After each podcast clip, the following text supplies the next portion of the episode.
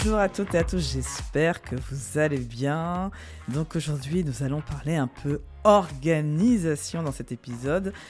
Mais avant ça, juste ma petite partie promotionnelle. Si vous êtes intéressé par une de mes offres de coaching et de mentorat, n'hésitez pas à me contacter. J'offre soit une formule d'une heure, soit une formule plus long terme sur 6 à 12 mois pour les personnes qui veulent se développer et passer le palier de leur business. L'organisation, c'est quelque chose qui me tient à cœur, que j'ai travaillé depuis maintenant quelques années et que à chaque fois je continue à y travailler, essayer de m'améliorer pour être de plus en plus efficace et être aussi plus sereine parce qu'il y a un lien entre efficacité, sérénité quand il s'agit du temps. Donc restez avec moi, on commence sur l'organisation.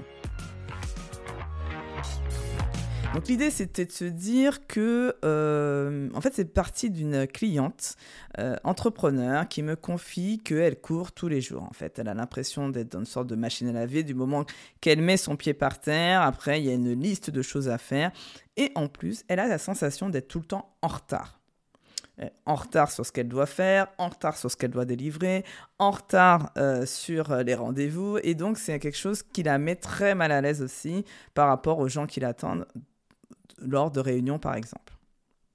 Et elle m'interpelle en me disant qu'elle ne comprend pas comment une personne comme moi qui a euh, enfant, euh, un business, euh, plein d'autres choses d'activités, parce que je suis slasheuse, donc j'ai plusieurs activités en parallèle, comment je fais Et je lui explique, au final, je me suis rappelé que j'étais une vraie bordélique. Il aurait fallu voir sa tête quand je lui ai dit que j'étais une vraie bordélique. Je pense que vu qu'elle ne m'a pas connue à cette époque-là, elle, euh, elle, euh, elle n'imagine pas, mais si vous discutez avec mon mari, il va bien vous expliquer à quel point j'étais bordélique.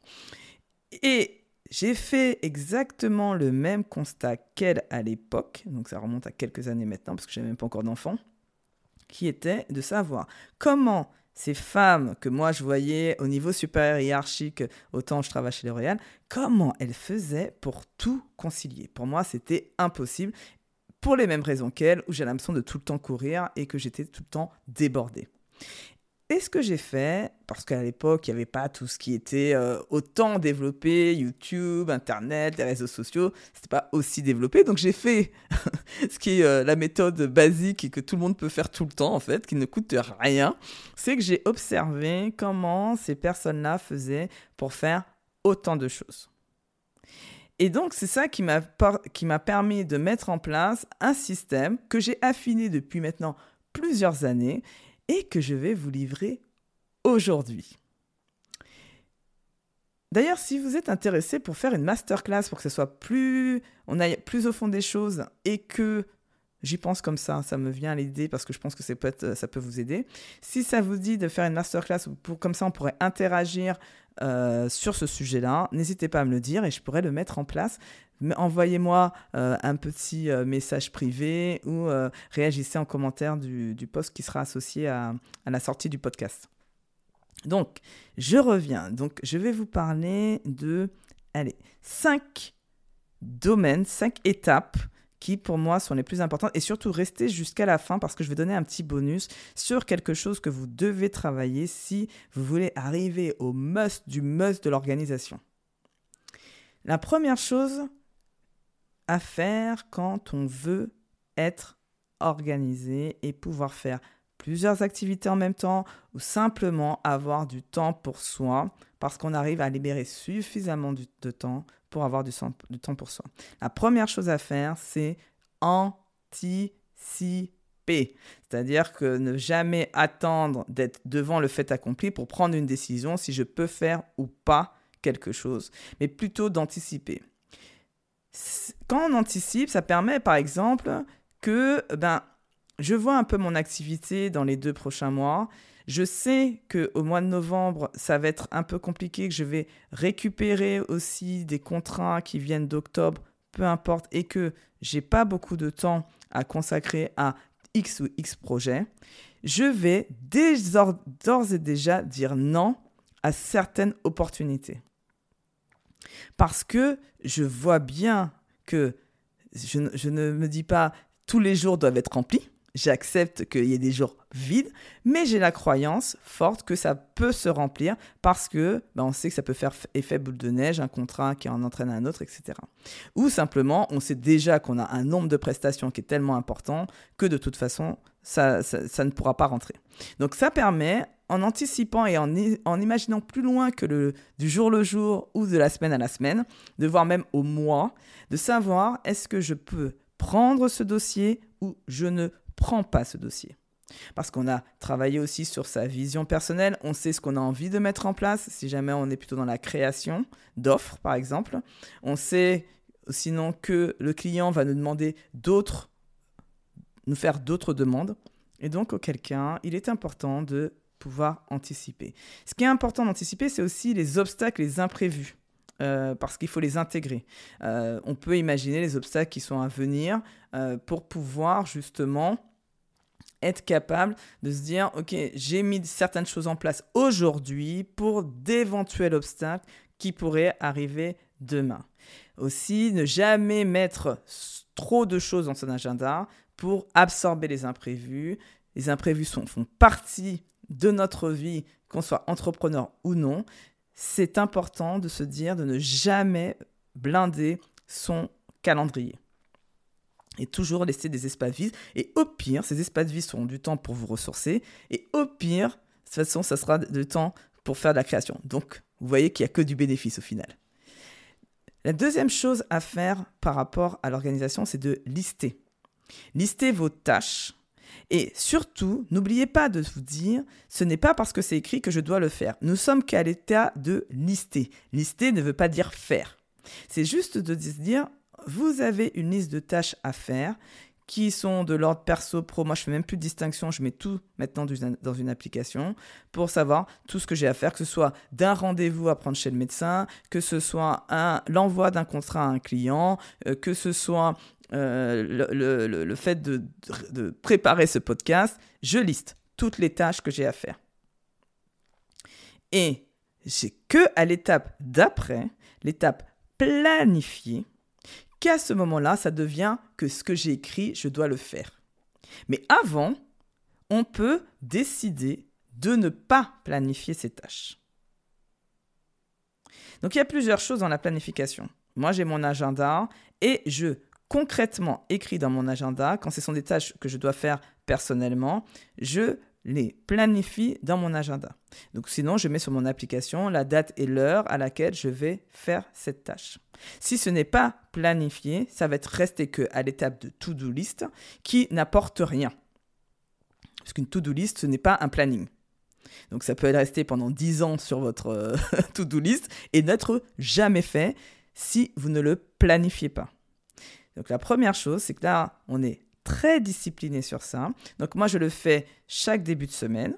Des fois, je fais le dimanche soir parce que j'ai pas forcément envie de le faire le lundi matin, le dimanche soir ou lundi matin, de me dire, OK, je planifie telle tâche que je prends de ma to-do list, que je planifie dans un agenda. Le plus difficile à faire et qui demande un petit peu d'ajustement pendant quelques temps, c'est de savoir combien de temps dois-je mettre pour réaliser cette tâche. Parce que, alors il y a les optimistes qui vont sous-évaluer le temps nécessaire. Ils ont toujours l'impression qu'ils ont besoin que d'une heure alors qu'il en faudrait deux. Et puis il y a les pessimistes qui vont être dans l'autre sens, qui vont surévaluer alors qu'ils n'auront pas besoin. Mais ça, c'est pas très grave dans ce cas-là parce que si vous avez fini plus vite, vous pouvez vous arrêter. Mais ce qui se passe souvent, c'est que si vous avez mis deux heures, vous allez traînailler, traînailler pour que ça dure deux heures. Votre cerveau, il va pas se dire, tiens, je sais de le faire en une heure pour pouvoir me dire que je serai libre encore pendant une heure. Non, il va, il va dire, tu as mis deux heures, donc je vais te faire faire de sorte à ce que tu prennes vraiment les deux heures. Donc c'est pour ça que cet ajustement on n'en parle pas beaucoup, mais qui est, qui est primordial, c'est d'être capable, au bout d'un moment, surtout si c'est récurrent, de savoir combien de temps ai-je besoin pour pouvoir faire cette tâche. Et c'est pour ça que les sous-tâches sont importantes, parce que plus vous allez être précis et vous allez lister les sous-tâches nécessaires pour faire la tâche, plus vous êtes capable de savoir le temps nécessaire pour le faire. Donc ça, c'est dans la planification. N'oubliez pas, donc ça demande de la discipline et de savoir allouer les tâches et de pouvoir concrètement passer de la to-do list à la planification. La dernière étape, c'est de prioriser. Donc, quand on commence à faire la planification, c'est un peu lié, on se rend compte, ah, punaise, ça ne rentre pas. Parce que, figurez-vous que vous aurez toujours plus de choses à faire que de temps disponible. Le monde est ainsi fait. Donc, soit vous restez dans la situation où vous dites, ah ben, ce n'est pas normal, j'en ai marre, c'est pas normal, et on se plaint. Soit on devient acteur en fait de ça et on, essaie d'être proactif et de ne pas se laisser emporter par la, la situation et décider. Et pour décider, c'est aussi d'accepter de prioriser et de dire, eh ben, je ne ferai pas ça. J'avais envie de le faire, mais je ne le ferai pas.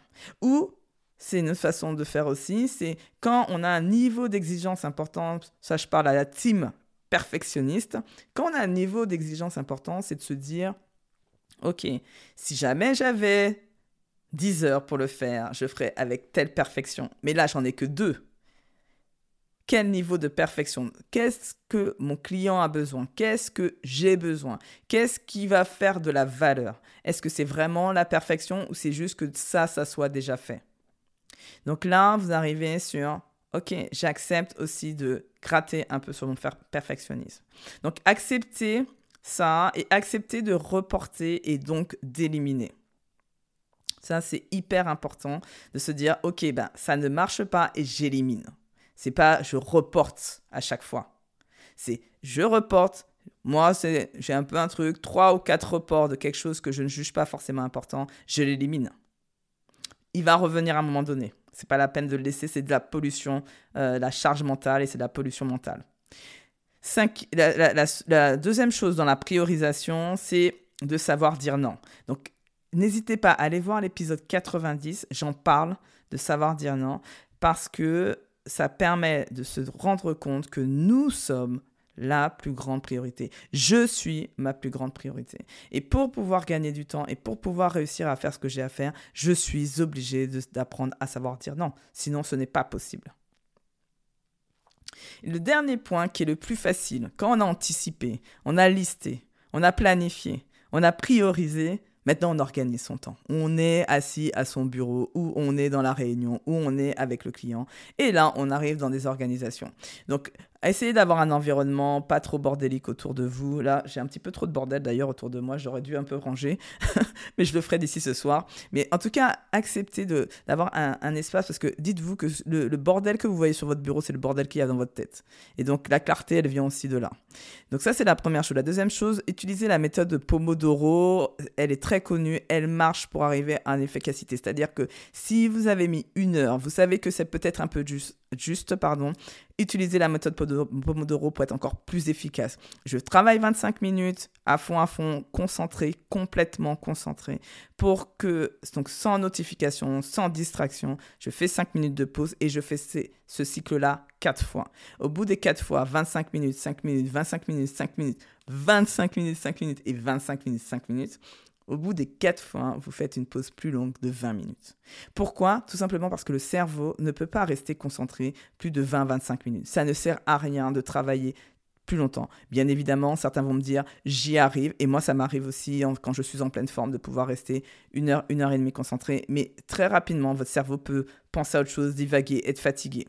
Donc si vous voulez garder en énergie et pouvoir faire ça pendant longtemps, moi ce que je vous préconise c'est de faire donc d'utiliser un minuteur donc euh, pomodoro, ça vient de la, tomate euh, qui euh, en italien, parce que c'est le concepteur, il utilisait la, le minuteur qui vient de, qui est dans les cuisines là, et c'est de là qu'il a créé cette méthode. Mais c'est de vraiment mesurer le temps. Donc vous avez un chrono qui vous donne 25 minutes, et quand vous arrêtez, vous mettez 5 minutes, et vous allez voir à quel point vous pouvez faire tellement, mais tellement de choses en 5 minutes.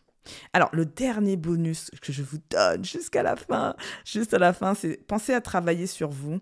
Euh, donc là, il y a un aspect de développement personnel qui est pour pouvoir être mieux organisé. C'est accepter d'être imparfaite parce qu'effectivement, il y a une notion de perfection dedans, mais aussi, aussi de se détacher du regard des autres. Ça nécessite que ben, on accepte que des fois, ben, nos mails sont pas parfaits, que la le message est en retard et qu'on n'est pas toujours dans les temps.